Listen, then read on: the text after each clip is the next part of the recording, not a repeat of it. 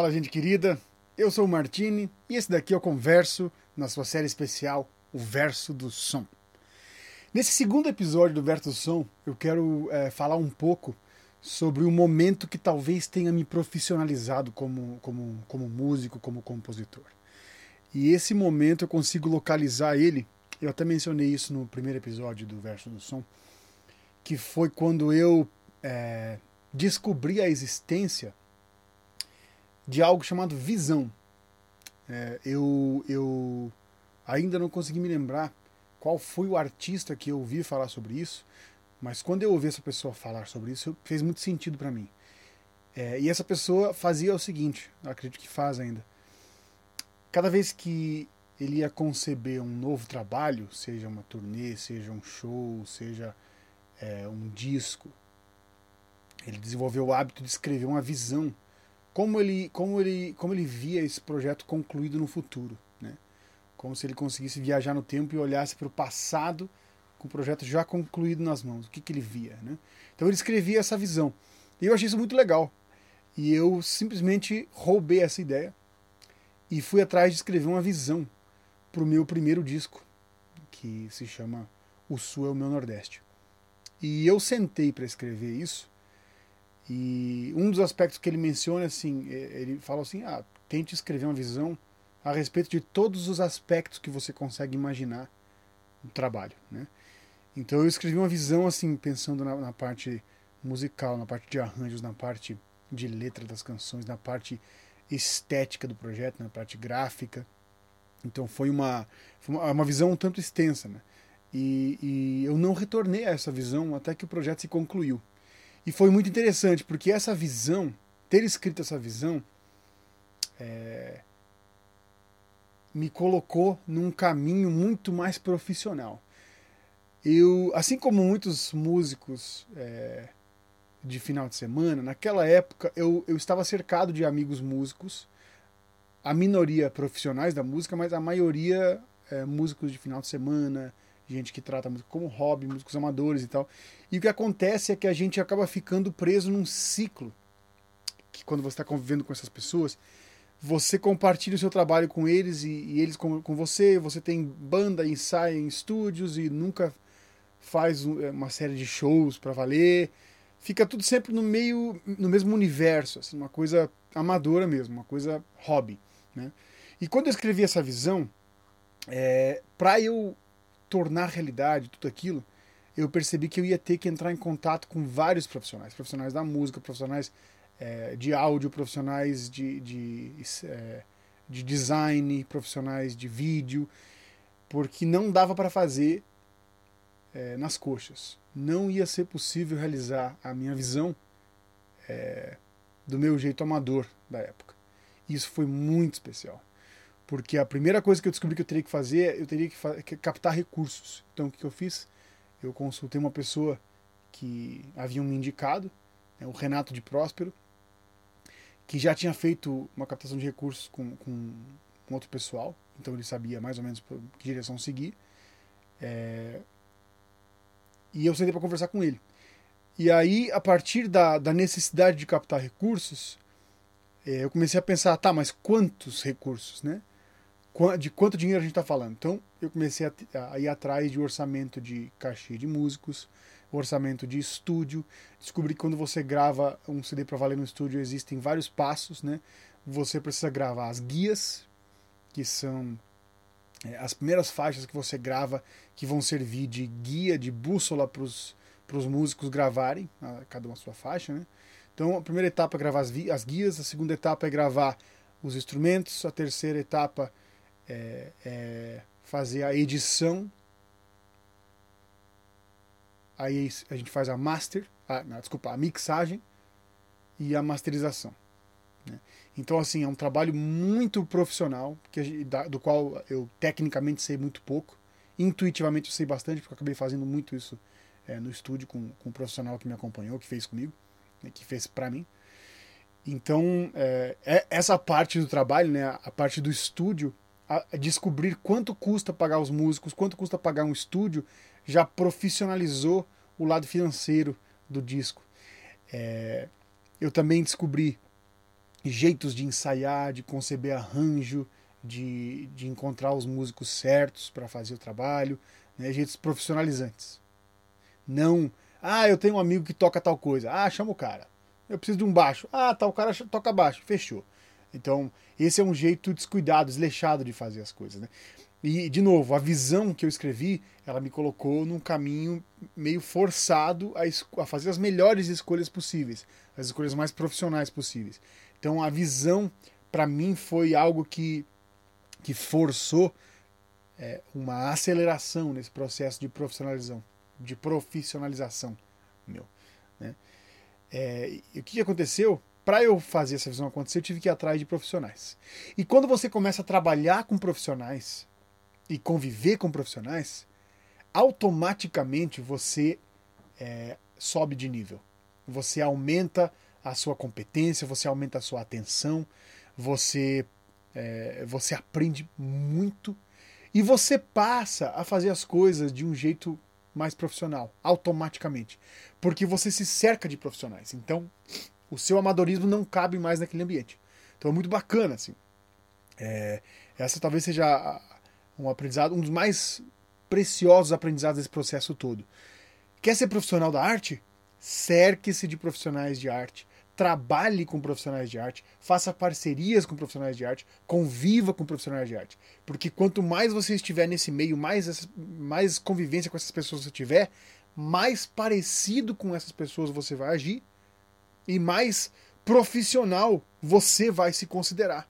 Porque você está rodeado de profissionais. Então é muito importante isso. Né? Eu me, me cerquei de profissionais tremendos. Tá? É, o, o, o, percussionista e baterista que gravou o disco é o Luiz Rolim, que tem um currículo maravilhoso. Já, já tocou com Paulinho da Viola, com Martinho da Vila, com Lenine, com Elza Soares. É um cara que tem uma vivência tremenda é, e é um grande amigo. O Tiago Duarte é um grande baixista de jazz, é, ele é de Minas Gerais, mas ele atua. Hoje ele está é, fazendo mestrado em jazz na Alemanha. O Fábio Abujanra é um tremendo guitarrista, nascido em São Paulo, mas radicado aqui em Curitiba. Também tem vários projetos, toca com um monte de gente, é, tem 20 anos de bagagem, pelo menos, de, de guitarra, de guitarra profissional. É, o Thiago Brandão, que é o, o o técnico de gravação e também serviu como produtor musical e artístico no processo. É um cara tremendamente competente, o Thiago Brandão da Vox Day, que é uma escola de música e estúdio de gravação e ensaio aqui em Curitiba. Tremendo profissional, um baita espaço. É, e o Renato de Próspero, que é o profissional de vídeo. Também é outro profissional sem, sem, sem noção de bom. O cara é muito, muito, muito bom no que faz. É muito criativo, é muito adaptável, ele é muito muito cooperativo também, o cara é muito é, tá sempre junto, é um querido, ajuda pra caramba, enfim, é um é, é, me cerquei de gente da mais alta estirpe assim desse desse universo da arte, né? E ao trabalhar com esses profissionais tremendos e descobrir quanto cada um custaria no mercado, é, na ocasião, como eram meus amigos, apesar de serem profissionais, eram meus amigos, eles é, insistiram para que, que o cachê fosse reduzido, para facilitar a captação de recursos. Né? Então eu fui muito, muito abençoado nesse sentido, com amigos muito queridos. Né? Então, mas ainda assim, é, quando eu contabilizei tudo que eu ia precisar gastar, é, só para vocês terem uma ideia, o que estava orçado no meu projeto, né? É, os honorários do estúdio, os honorários da edição de áudio e de vídeo da campanha, os honorários de masterização do estúdio, é, a distribuição digital, multiplataforma, é, os honorários de filmagem, fotografia e edição de vídeo, os cachês de todos os músicos, eu abri mão do meu cachê para que barateasse um pouco, o aluguel de um pequeno teatro para o show de lançamento oficial, a prensagem de mil cópias físicas do disco, a impressão de mil encartes, do disco, é, o honorário da produção de arte do disco, é, a produção de 50 camisetas oficiais com a arte original do disco e a produção de 200 adesivos com a arte original. Então, só para dar uma ideia de tudo que entrou nesse custo, né? A gente orçou, isso era na época a gente fez a captação em um mês, período de um mês, em, entre maio e junho de 2017. E a gente colocou esse orçamento em 25 mil reais, contando todos os todos os, os cachês e honorários, né? E a gente chutou um pouco para cima, contando com alguns reajustes, é, variação de preço e tal. E a gente também tinha que produzir, é, para captar esses 25 mil reais, vários tipos de, de itens que as pessoas podiam comprar. Então, assim, não era só, ah, compra um CD, paga 20 reais. Eu ia ter que vender muito CD para conseguir, na base de vintão, chegar nos 25 mil reais. Né? Então, tinham vários kits.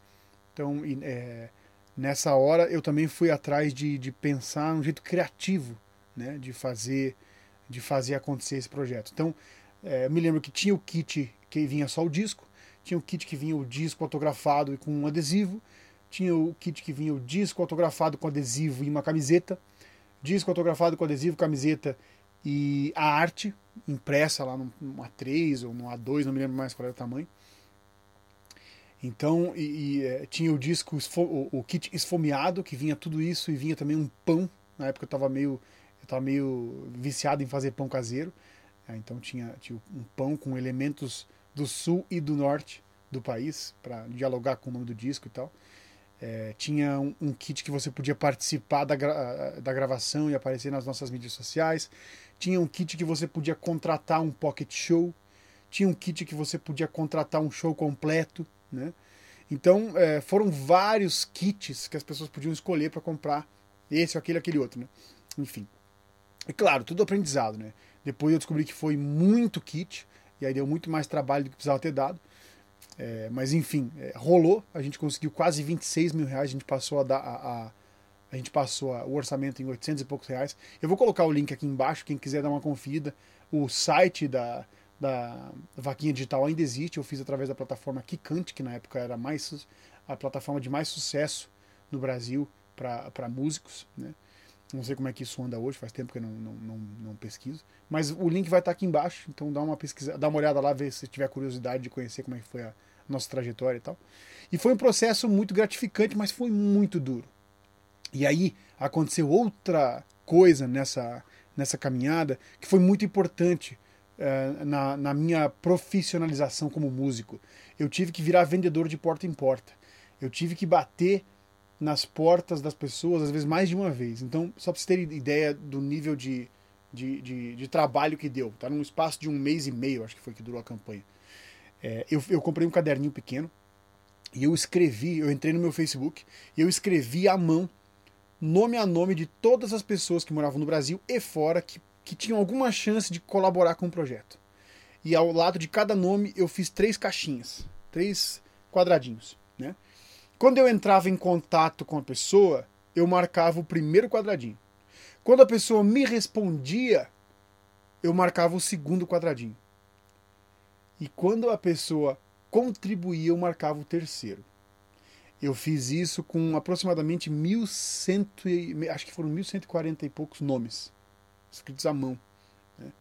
É, de pessoas que eu fui atrás individualmente eu fazia em torno de 100 por dia, né, é, para ir atrás desses recursos. E deu um trabalho federal, porque assim, eu não era músico estabelecido, as pessoas nessa. É, eu, não, eu não tinha um nome, de, um nome artístico super conhecido na cidade, ainda não tenho. Né, sou muito mais conhecido do que eu era na, na ocasião, mas ainda não tenho, não sou super famoso aqui. Mas na época eu era Zé Ninguém, era músico amador. Então isso foi muito importante, assim, sabe? Ir atrás de um em um, sabe? De pessoas que eu conheci de tudo que é, que é tipo de, de ambiente, assim, sabe? E bater de porta em porta, e levar muito não, e tentar persuadir, convencer, insistir, relembrar, não sei o quê, ir atrás de gente que eu não falava fazia muitos anos, né? Então, foi um processo muito doloroso, né? Porque vender de porta em porta é uma coisa que você tem que aprender, se acostumar, levar os não né, na cara, é, tem que se acostumar a, a, levar muito silêncio na cara, né? Tem gente que até hoje nunca me respondeu.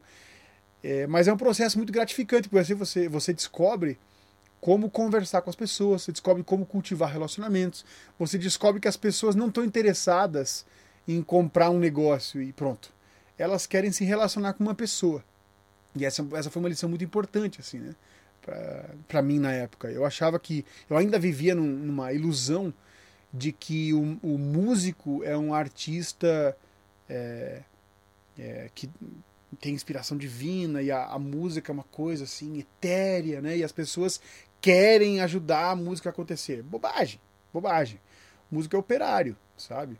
É operário, é bater cartão, é ensaiar, é estudar instrumento, compositor, mesma coisa, é escrever letra, fazer exercício de escrita criativa é, regularmente, sabe? Você tá, tá sempre é, exercitando aí o músculo da, da composição.